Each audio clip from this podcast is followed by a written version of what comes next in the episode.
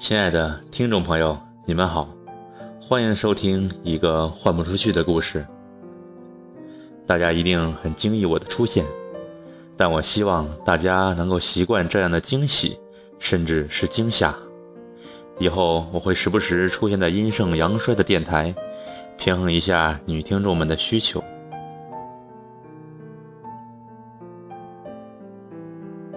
最近北京开始转暖，甚至有一点夸张。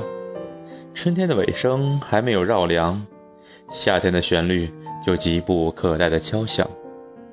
很多姑娘换上了美丽的短裙，大街小巷都是一片繁荣景象。夏天来了，高温和短裙把它扯来了。但值得注意的是，其实今年的五月六日才是所谓的立夏。但是，一切却提前到来了。也许，立夏那天，我们可能会完全忘记四季的概念。就像我们总是勾画什么时候爱情会来，但其实它来的时候，一切预感已经悉数作废。生活总是都是这样难以预知的。有时，在我们还没有准备好的时候，它却总是提前到来。有时我们苦苦等待，翘首以盼，他又反而迟迟不来，像个调皮的孩子，不断和我们开始肆无忌惮的玩笑。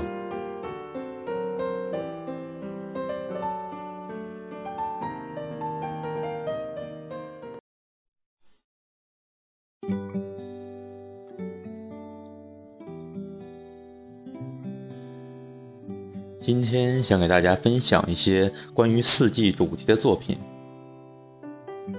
说到四季，最先让我想到的可能是一部电影，来自法国新浪潮的电影中间，一位年近九旬的老人埃里克·侯曼。他曾经拍过一部电影，叫做《四季》，他讲述了四段爱情故事，几乎囊括了爱情可能存在的所有形式。春天讲的是一个生活暧昧出位，但后来回归原状的教师的故事。夏天是讲一个男孩在三个女孩之间进行选择，但又全部错过的故事。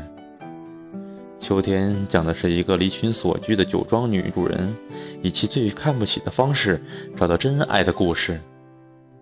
冬天是一个关于失而复得的故事。一个女美容师找到了失散五年的男友，用对完美的坚定信念战胜了妥协。就是这样的四个故事，把爱情的多种形式全都讲述出来。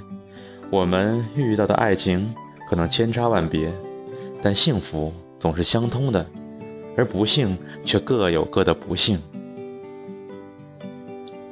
提到四季。可能还有一篇非常著名的文学作品一定要提，当然了，由于这是个女作家，所以就有请我的女搭档为大家分享，也就是你们一直期待的女主播。我没有把她雪藏起来，她还在呢。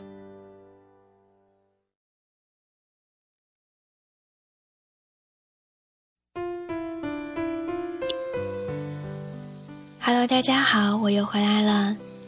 接下来要聊的这位女作家，可能先要提起一位中国的著名作家周作人，因为他翻译了这位女作家的散文集，也就是《枕草子》。《枕草子》是日本平安时期女作家青少纳言的随笔集，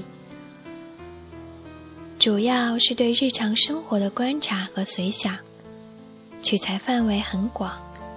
他采取了断片式的寥寥数语。文字非常的清淡而有意趣。今天想给大家分享的是《枕草子》的第一卷当中的第一段，谈到的也是关于四季的话题，所以在此想要分享给大家，希望你们能够喜欢。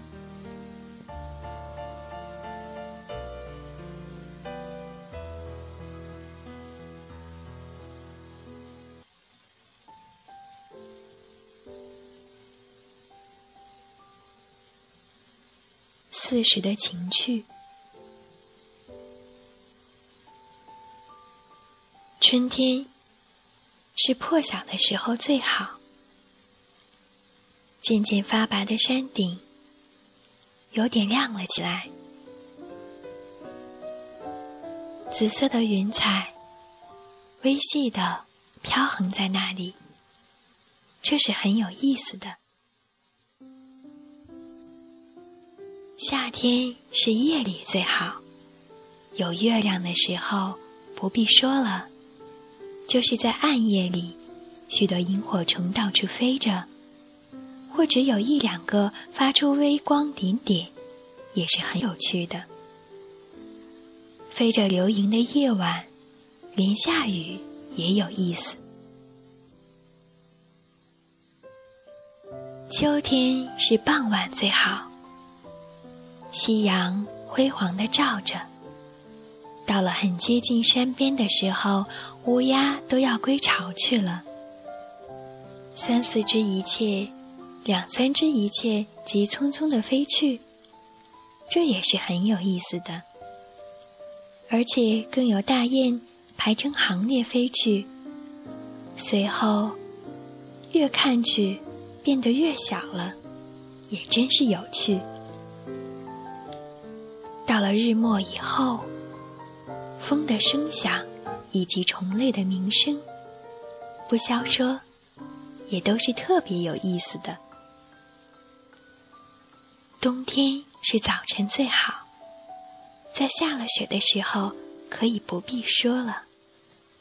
有时只是雪白的下了霜，或者就是没有霜雪也觉得很冷的天气，赶快生起火来，拿着炭到处分，很有点冬天的模样。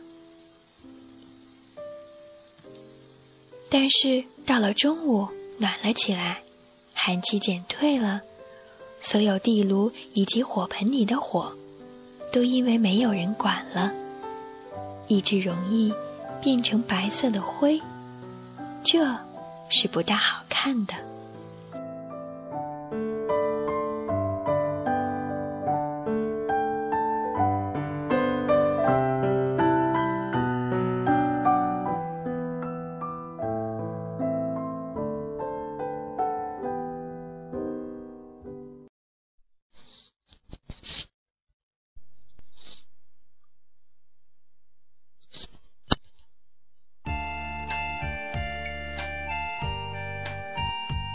节目的最后，想给大家分首一首好听的歌曲，叫《四季歌》。这是一首经典的日本民歌。《四季歌》是荒木丰尚做的。他有一次因为滑雪受伤而住院治疗，护士们对他进行了精心的照料。感激之余，就谱曲了几首歌送给他们。其中一首不胫而走，传遍日本，就是这首《四季歌》。他以平易近人的方式歌颂了纯洁真挚的深情的友情、亲情和爱情。下面一起来欣赏一下这首歌。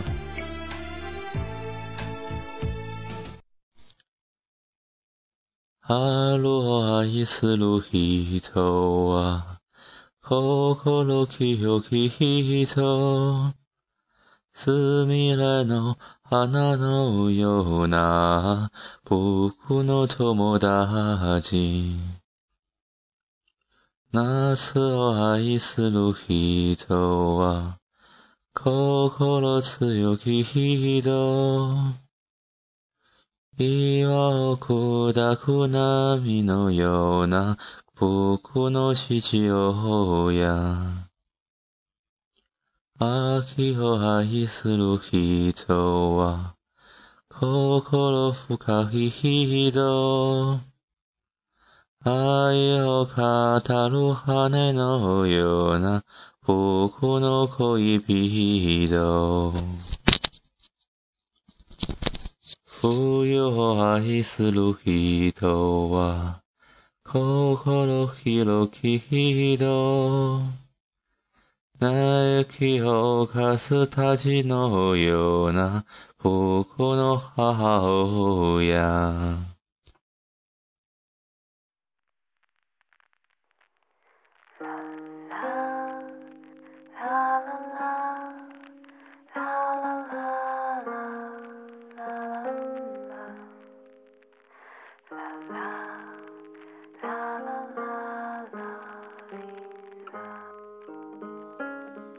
感谢收听今天这期《立夏那天，我们忘记四季》。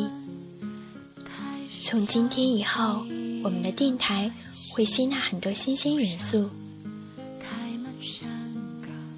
所以可能以后的每一天都会是一个惊喜。也非常感谢我们电台当中全新吸纳的男主播，希望所有的听众朋友能够越来越喜欢我们的节目。